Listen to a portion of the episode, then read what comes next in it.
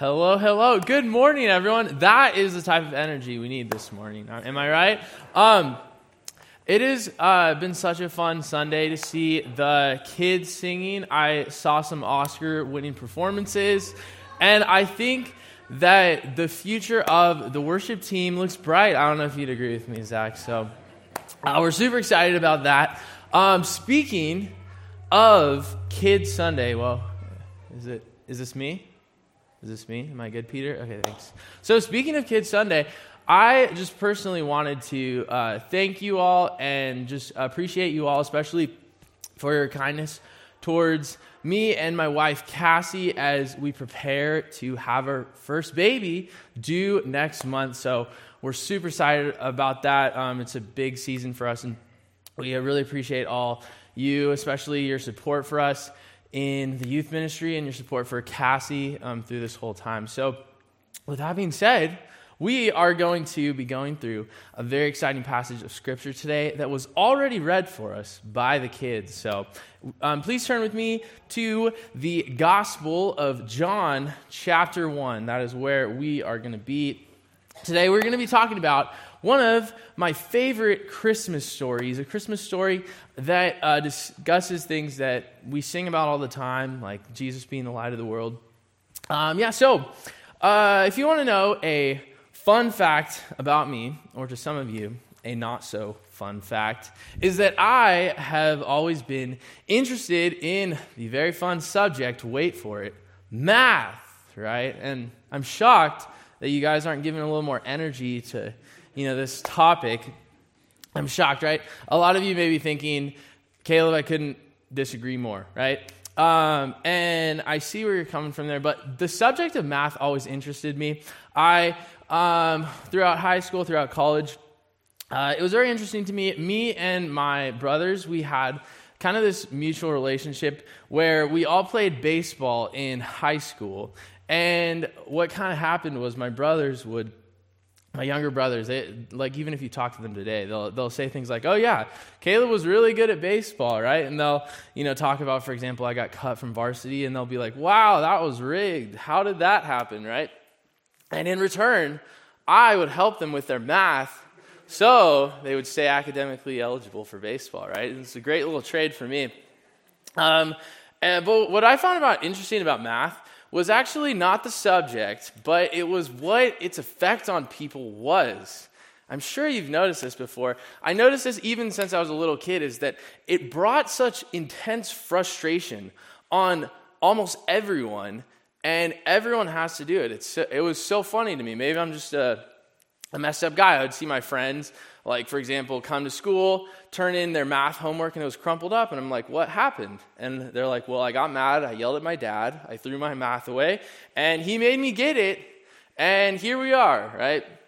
And um, I'm sure you see this like all the time. In fact, I believe that if you do not believe in humans being sinful, I challenge you to try to tutor your struggling child or grandchild in whatever math they're in, and you'll find yourself not only see the sin of your kid, but also your own sin, your own anger, right? The depths of your anger will come out. And so that's why I find math interesting. So I don't know if you can relate with that.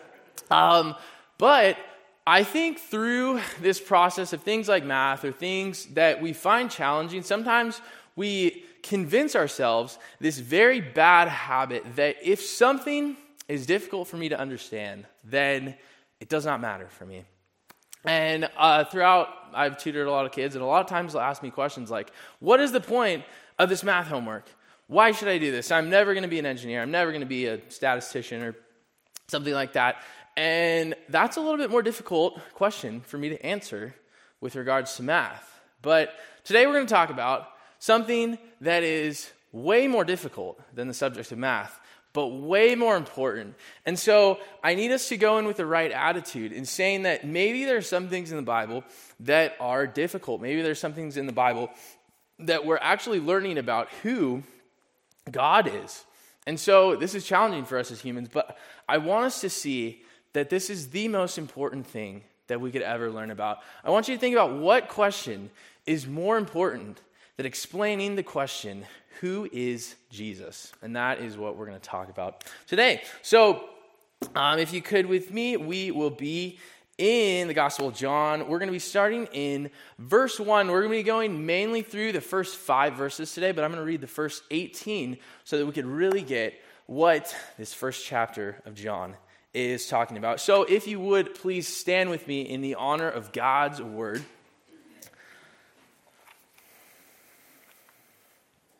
Right, we have a uh, John 1, verse 1. It says this In the beginning was the Word, and the Word was with God, and the Word was God. He was in the beginning with God. All things were made through him, and without him was not anything that was made. In him was life, and the life was the light of men. The light shines in the darkness, and the darkness has not overcome it. There was a man sent from God whose name was John. He came to witness, as a witness, to bear witness about the light, that all might believe through him. He was not the light, but he came to bear witness about the light.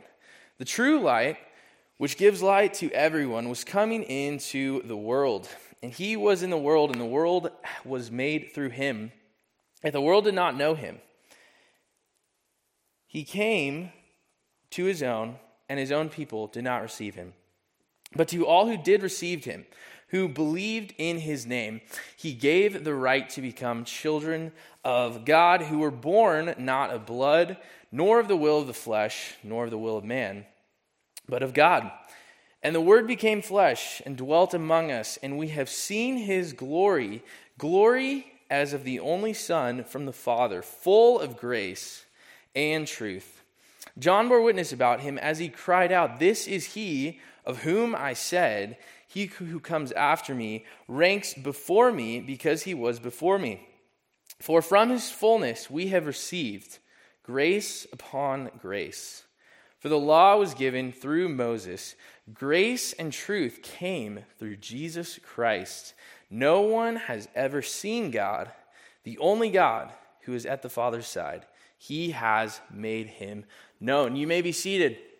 Um, let's begin today by praying that God would help us understand what the scripture says here concerning the person of the Word that was made flesh. Let's pray. Dear Lord, thank you for this day. I thank you so much that you are a good God, Lord, that you are the Word made flesh. Lord, please help us understand uh, these topics about who you are, Lord. As humans, we get to understand, we get to see a window into who you are, your full glory, your full power um, throughout this Christmas season, Lord. Please help us remember this. Please help us um, be praying that all might know your name and the glory of you, Lord. We love you. In Jesus' name, amen. All right, so as we get started here, um, this gospel was written by the apostle John, and this gospel is a very interesting gospel. Um, it was written in likely written in the 80s, right? Not the 80s that I'm sure many of you loved, but the 80s in the first century. So this is around 50 years after the death and resurrection of Jesus. And the reason this is important is because John is one of the 14 apostles. And yet, at this time, it seems like all other apostles have been dead for approximately 20 years. And all the three other gospels have been written by this point. I, one of the most interesting things about John that I think about is it's pretty sad, but it's, um, it's just kind of an interesting uh, lesson for ministry almost uh, is uh, you, you may know um, John was the brother of James, and I always kind of picture the, them in the gospel as their brothers. They're kind of like best friends, and I bet after you know the resurrection of Jesus, they're fired up for the ministry. Like, let's go preach the, the gospel to the nations.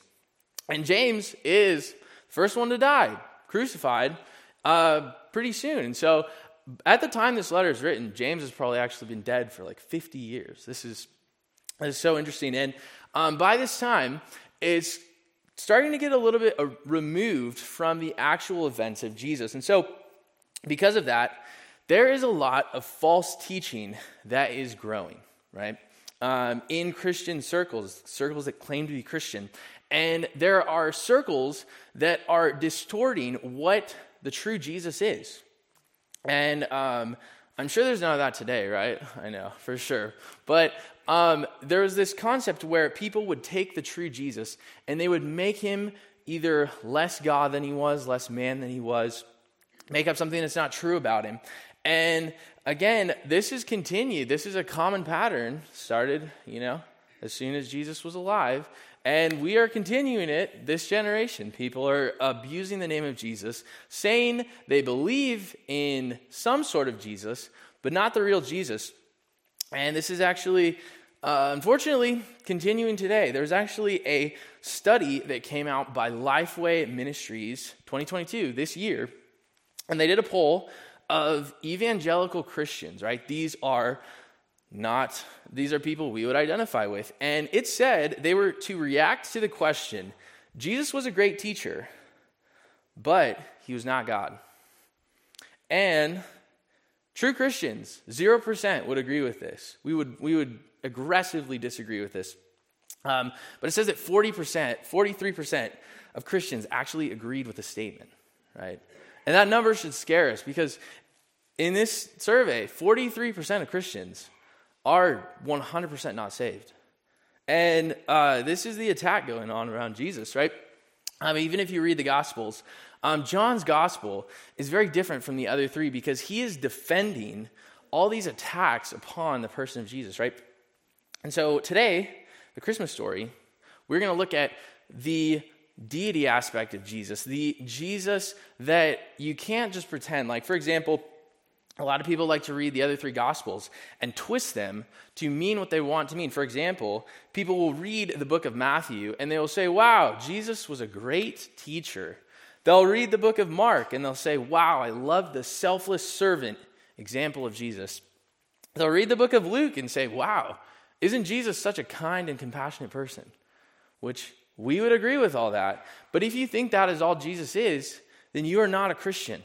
And that is the message for today. And that is what John is going to address very specifically. So um, today, we will be specifically covering John 1. 1 through 5, and we will be learning about three characteristics of the Word made flesh so that you may understand and praise Jesus for who he truly is and will always be. So, um, let's get started. With that, if you have your Bibles, we are going to be beginning in verse 1. So, um, we start out this chapter. Let's read verse 1. It says this In the beginning was the Word, and the Word was with God, and the Word was God. So, the main, uh, the main topic of to the day is the identity of the phrase the Word. And uh, if you've ever heard this passage before, if you've been in church, um, most people will explain to you and see correctly that this word is talking about Jesus Christ, right? So uh, we know that because later it says the word became flesh and dwelt among us. That would not fit if it was talking about scripture, right? And scripture did not become flesh. And then um, later it explains that the law was given through Moses, but grace and peace were given through Jesus Christ. And so it's revealing to us that this is not talking about the scripture as we sometimes use the word of God. It's talking about Jesus Christ. And there's actually an interesting passage in Revelation 19. This is actually when Jesus Christ returns to earth to judge. And here's what it says uh, this is Revelation 19, verse 11. It says this And I saw heaven opened, and behold, a white horse, and the one sitting on it is called Faithful and True and in righteousness he judges and makes war. His flames are like a flame, or his eyes are like a flame of fire, and on his head are many diadems, and his, he has a name written that no one knows but himself. Listen to this. He has a cloth, uh, he is clothed in a robe dipped in blood, and the name by which he is called is the Word of God. This is very interesting. This is a theme that continues through the rest of Scripture. It's clearly talking about Jesus. And so the question we need to ask ourselves is John, why would you do this to us in trying to confuse us? Why would you not just say, in the beginning was Jesus, and Jesus was with God, and Jesus was God? And so that is actually a very deep question. This is probably, explanation wise, one of the most important things from John 1 that you can understand, because once you understand the meaning of the word, then you can actually begin to understand what the depth of what this passage is talking about. Why this is so interesting, not only for that time, but for the time today, right? Because we don't use this phrase in the same way.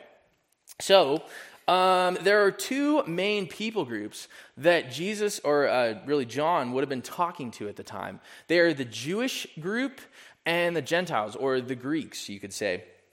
And um, so there are two meanings, really, that John is trying to convey to us by using the word rather than using Jesus.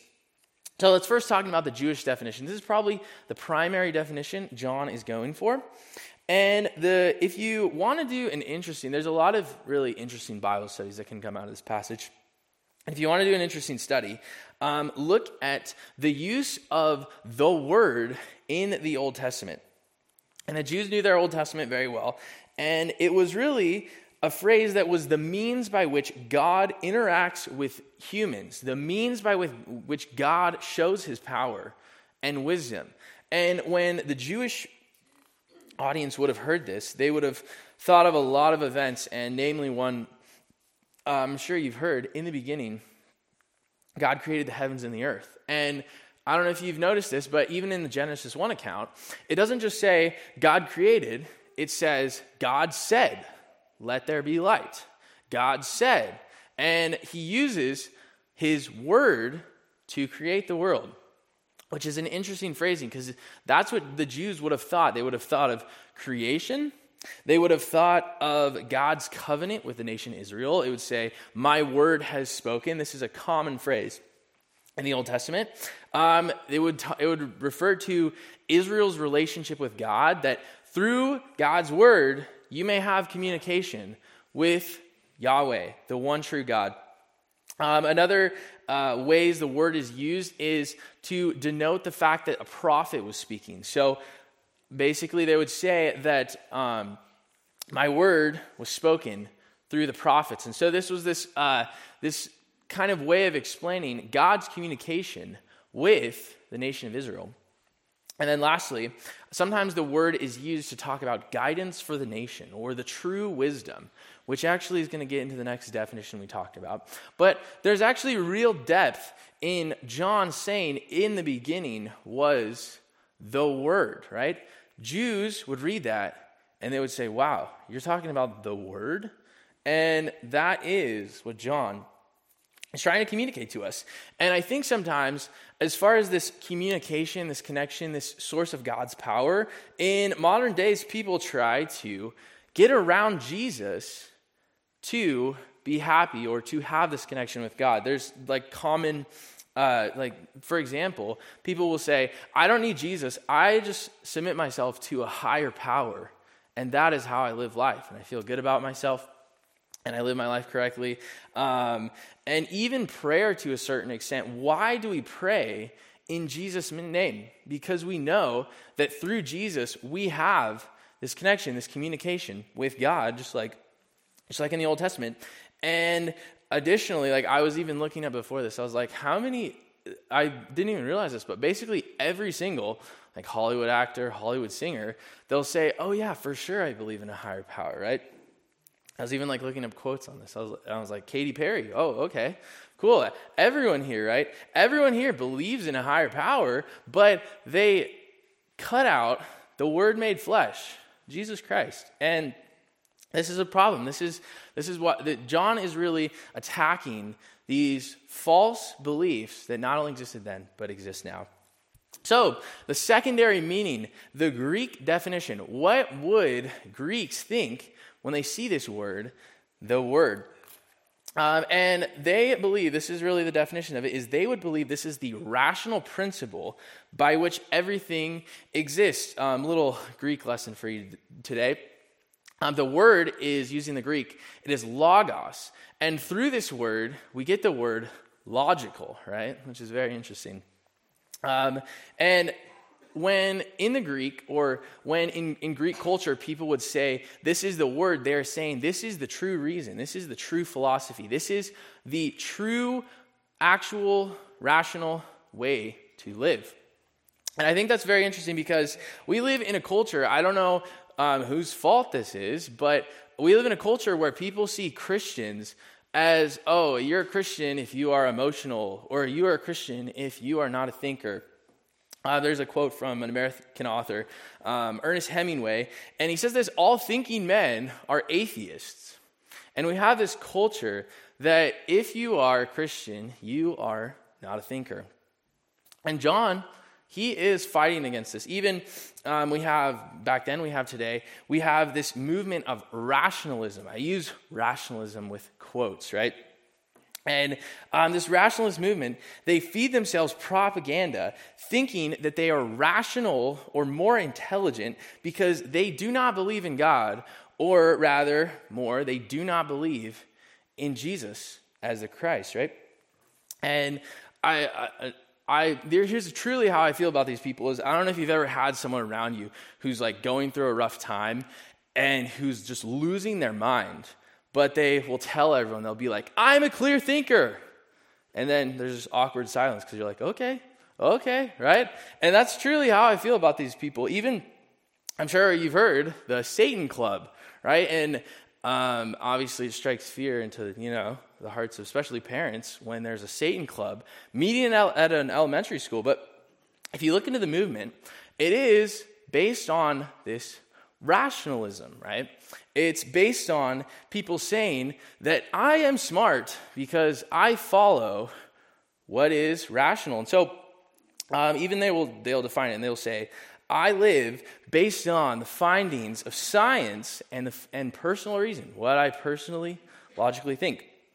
Uh, which is weird to me because every time I learn about science, I learn about complex design. I learn about something that's perfectly designed, something that is difficult to design, something that I'm sure just happened by chance.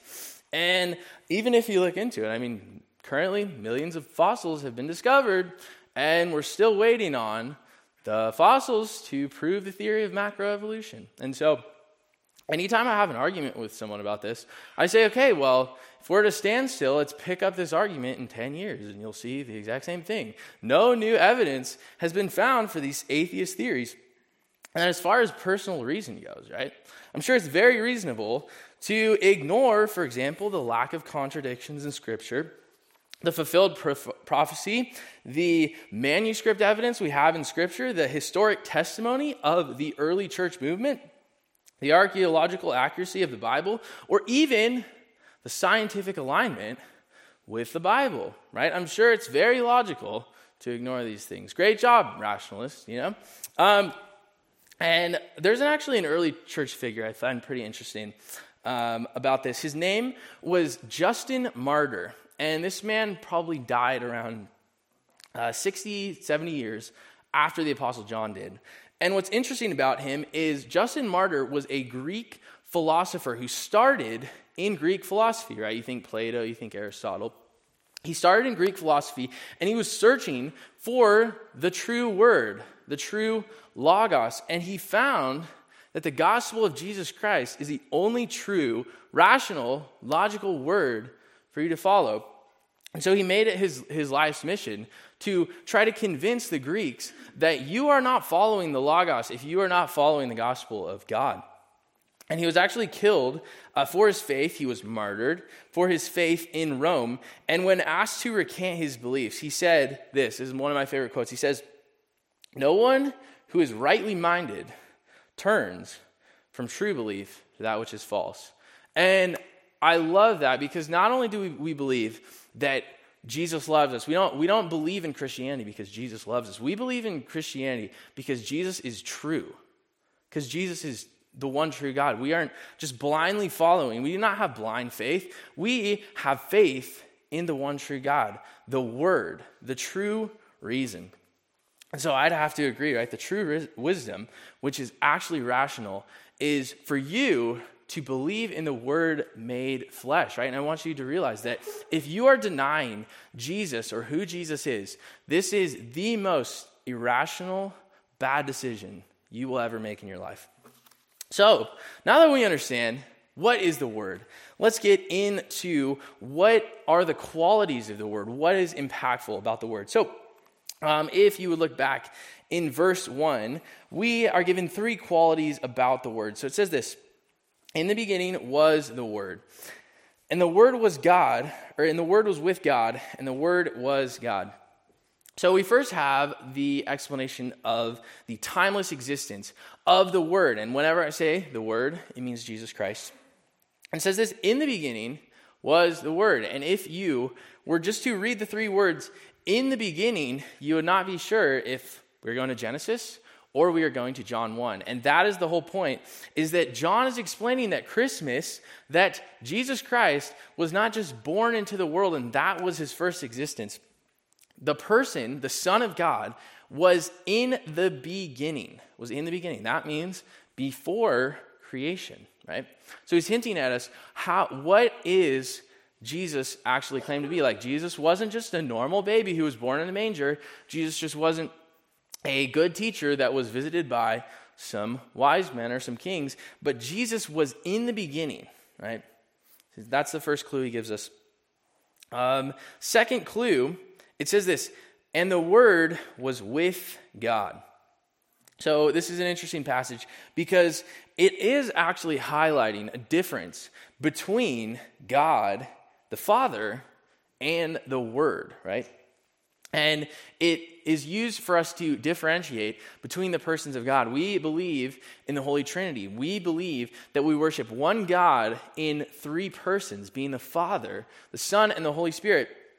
And this passage gives us a clue or tells us about that. It says, the Word was with God. And this is actually talking about that in the beginning, there was this relationship between the Son and the Father, right? It was this relationship. Um, it, it's very interesting to study, for example, the relationship between the, the Trinity. Like there's this close relationship, there's this loving relationship. A bit confusing to understand, but this is what it's, it's hinting at. It's saying there was this intimate relationship between the Word and God. So, it says this In the beginning was the Word, and the Word was with God, and the Word was God, right? This is something we are going to focus on a lot because this is not only a passage that's extremely, a phrase that's extremely important, but it is one that is under attack. And so we're going to have to talk about it a little bit, right? Um, so this verse explains that the Word, Jesus, is not just existing from the beginning or existing with God, but that Jesus was actually fully God. And again, we uh, as Christians believe in the Trinity. This is a necessary thing to believe in, to be a Christian. And so, um, let's talk about the alternative viewpoint. I'm sorry if I get a little bit into the grammar of this, but if I do not get into the grammar here, then guess what? Our friends who knock on the doors, Jehovah's Witnesses, will get into the grammar with you. So, let's look at this. So, uh, the alternative translation for this would be very different. It says, the Word was a God. This would be the translation from the New World Translation um, that the Jehovah's Witness use. So let's talk about the support uh, for this view. Why could this view make sense? So a couple things is they will tell you um, that if the Christian view of the word was God were true, then it would use the article being the, right? In the Greek, there is no the. And so they would say that there is an A implied, right? I know we're talking nerdy here, but this is exactly what they're going to tell you.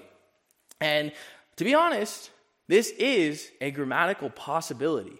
In the Bible, there are a couple times where you would add a to a similar sentence. So let's really talk about why we think that is not only heresy, but that is not possible for this verse. So if someone comes up to you and says, Guess what? The word was a God. The A is implied. Here's what I would tell you. First thing is that the, the Jehovah's Witnesses, they will teach that this verse is talking about the Word was a God, meaning the Word was a form of divinity, meaning in Jesus there was divine life through how he lived, through you know how nice he was to people and how good of a guy he was, right? And we as Christians, we give strong pushback this idea that it's just saying Jesus had some sort of divine quality. And why is that? One is because in Greek and in English, if you say God, it means God. If you say divine quality, It means divine quality. There's a word that is used in 2 Peter 1 4 that would work great for this. If John was trying to tell us that Jesus had some sort of divine quality, just like you and me could have divine quality if we follow God, right? And so I would give strong pushback on that. And then, secondly, they will say there is no the before God, which is interesting they say that because I guess they don't understand what we believe because it says well, listen to this phrase. If, if it said that the Word was the God, we actually do not believe that, right? Because that is a denial of the Trinity. That is saying that God is Jesus alone, right? And this also actually teaches against a false uh, doctrine that some people believe, where there's different modes of God. For example, sometimes he's God the Father, and then he switches to God the Son, and he switches to God the Spirit. That is not true. This verse would push back against that. And so if John added a the in front of it, that would be heresy. That would be not true. And then uh, this is very, very interesting. So, so how do we tell which one is which? And the really main way that you tell when translating is the context, right? Um, there's a rule where if the structure is similar, most of the time the translation will be like we as Christians translate it, but sometimes the A will be added, right? But what's interesting about this is even in their own Bible, they do not always follow this rule. Shocker. Are you saying, Caleb, that they just pick and choose when they want to add this to support what they believe? Yes, this is true, right? Um, even an example, this is out of the New World Translation. We don't love this, but um, this is what verse 6 says, right? There came a man who was sent as a representative of God. This is literally in the same chapter. Not of a God, of God. This is the exact same construction. They want to bring up John 1 1 to you, but they don't want to bring up any of these other ones. For example, even in John 1, verse 12, it says this However, to all who did receive him, he gave authority to become God's children because they were exercising faith in his name, and they were born not of blood, but of fresh, uh, fleshly will or of man's will, but from God. God is mentioned twice here in the exact same way. Guess what? No A, right? They don't, they don't put that in. Shocking, I know, right? Shocking. They're not consistent. So, Let's look at why we do believe that Jesus was God, even contextually in the book of John. Um, they will claim to you and they will say that Jesus only declares himself to be a son of God, and that does not make him equal with God. That does not make him a God at all. It simply makes him originating from God, right? Well, our friends, the Jewish leaders who persecuted Jesus Christ, right? We normally don't like them. But in the book of John, they're actually very helpful for explaining, because they actually understand what Jesus was trying to communicate. Um, John 5 16, it says this, right? This is not Jesus speaking, this is the Jews explaining exactly what he's saying. It says this, and this is why the Jews were seeking all the more to kill him, because not only was he breaking the Sabbath, but he was calling God his own father, making himself equal with God, right? Well, somehow the Jewish leaders, the Pharisees, the Sadducees, they understood what Jesus was saying, but I guess this is twisted in modern days. There's other verses to this, support this. In in uh, John 10, the same things happens. They are looking to stone Jesus, and the Jews answered him, "It is not for a good work that we are going to stone you." But it is for blasphemy, blasphemy because you, being a man, make yourself God, right? This is the Jewish leaders giving support for exactly what Jesus was trying to communicate here. Um, so, why does he do this, right? Is because it's so necessary for you all to understand that Jesus was not only just a good person, but Jesus was God. Let's look at verse 2. It says this He was in the beginning with God. So, John wraps up the statement in a poetic way, and he really summarizes and kind of repeats what he already said is that this Jesus, whom you hear of, this was not only a good man, this was a person who was from the beginning and who was with God and who was fully God. So let's look at, we see who the Word is, the identity of the Word. Let's see what the work of the Word is. Let's look in verse 3. It says this All things were made through him, and without him was not anything that was made. So it's not only saying that Jesus was just Jesus Christ was just hanging out, right? Not just present for creation. But it actually says that, that Christ, the Son of God, was an active agent in a hands on sort of way in the creation of the entire universe. And this is supported to us by, for example, Colossians 1:16 it says this, "For by him all things were created in heaven and on earth, visible and invisible, whether thrones or dominions or rulers or authorities, all things were created through him and for him." And it says this negatively, showing us without him was not anything that was made. Again, he was fully God in the sense of being equal with God and also active in the creation of the entire world. So we started off, we see the true identity of the Word. We see that He is in the beginning with God and is active in the creation of the entire world. And there's actually um, an interesting thing that you can point to if you want another interesting study to look at, if you're trying to understand the Trinity, you're trying to understand what is the difference between God the Father, God the Son, and God the Holy Spirit, um, a lot of times it shows this by the word used to describe. So, for example, verse 3 says this all things were made through him. And so sometimes you'll see in the New Testament, especially, it'll say something like of God or by God through Jesus in the Holy Spirit, right? There's, and this isn't a rule that lasts all the time, but for example, I can do all things through Christ who strengthens me. And this is just kind of a cool uh, thing if you want to study that later. If you want to try to understand the clues we have to try to understand the Trinity, which is um, tough to understand, but this is a clue of it, is that all things were made through him. He was the agent that, that was creating the heavens and the earth. So let's look at uh, verse 4 and 5. It says this In him was life, and the life was the light of men. The light shines in the darkness, and the darkness has not overcome it.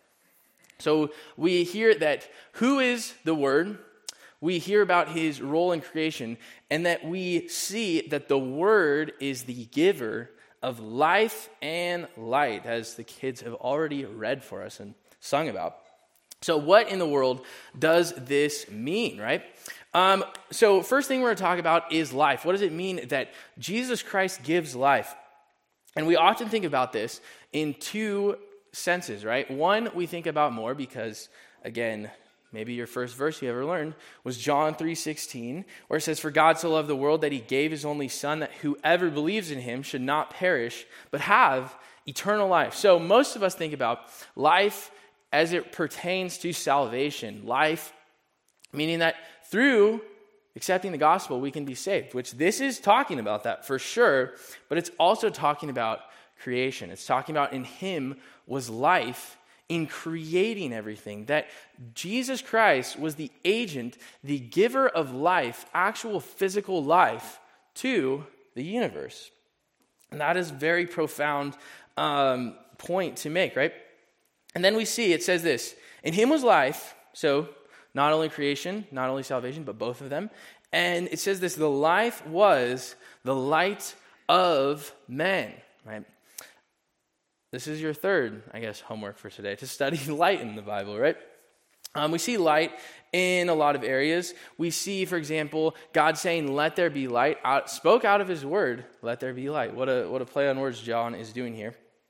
Um, but uh, this is what 2 Corinthians 4 6 says. This is such a great verse. It says this For God said, Let light shine, who said, Let light shine out of the darkness, has shone in our hearts to give the light of the knowledge of the glory of God in the face of Jesus Christ. This is the light, not that just light was created, but that the goodness of the gospel would be shown to the world. On this next verse says this the light shines in the darkness, and the darkness has not overcome it. And in this meaning, we're definitely moving towards a salvation related meaning. We're definitely move, moving towards seeing Jesus as the bringer of the good news, the gospel. And uh, there's a couple ways this could be taken, right? It says this the light shines in the darkness, and the darkness has not overcome it, right? So in the Bible, light and darkness often talk about the goodness of God versus the evil that is against him. Uh, and sometimes it talks about even the truth being shown. And it says this the darkness has not overcome it. There's two ways we can take this. First of all, it does say overcome in a lot of your translations. And overcome would definitely apply because there is no defeating Jesus Christ. There is no way Satan and his demons will ever win. They have lost the battle already. And we, as Christians, have victory through Christ. The Bible does teach this. And however, the second way that it could be taken, I think, is maybe a little, maybe a little bit more somber. And I think this is very fair too. Sometimes it says the darkness has not recognized it. And I think this is something key for what John is trying to say. Um, if you go back to First uh, Corinthians 4, if you want to be, or sorry, Second Corinthians 4, if you want to have an encouraging day, I would read that. It says this In their case, the God of this world, that is talking about Satan, and it says this the God of this world has blinded the minds of unbelievers to keep them from seeing the light of the gospel of the glory of God, which is who is the, uh, the image of the invisible God. And so, this is also what it's talking about. It's saying that the Word who came flesh came to the world to bring good news, to bring victory, to bring light, to bring life, and yet most of the world did not recognize him, right? And that's the sadness of John's gospel is that the one true God had come to earth to save sinners, to call to eternal life. And most people reject this life that is given, and most people do not see God. So, to wrap up for today, I want you to think about, real quick in your mind, what in the world do you see as the danger in the world right now? As you see the world that we live in, as you turn on the news, what do you see is the true danger in the world? And this Christmas, I want us to not only think of the hurt that's going on in the world, I don't want to think of the poverty, but I want us to specifically realize the incredible denial of Jesus as God. People twisting the scriptures to make Jesus this some sort of nice person, this, this good prophet but not truly God. First John, verse 2, or chapter 2, verse 21. It says this, and it's talking about um, what in the world is antichrist in the world, right? It's, it's talking about there are many antichrists in the world. And here's what it says it says this Who is the liar but he who denies Jesus as the Christ? Says this This is the antichrist, who he who denies the Father and the Son. No one who denies the Son has the Father, and whoever confesses the Son has the Father as well. And so I want us to realize the true danger going on in the world is that people do not believe in the Son of God, right? People reject the true Son of God bringing the gospel to the world. And so um, as, we rev- as we review uh, this verse we went over today, we talked about the word. We talked about how important that meaning was in both God's relationship to the world and also the word being the true, rational thing we need to follow after, right? A lot of people today will say, if you're smart, you're an atheist. But John would say, no, definitely not true. If you are making bad decisions, you are an atheist. If you are a logical person, you accept the gospel of Jesus Christ.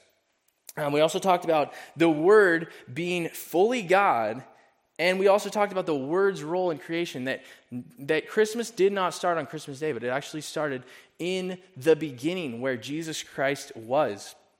And then uh, we also talked about the Word as the giver of life and light.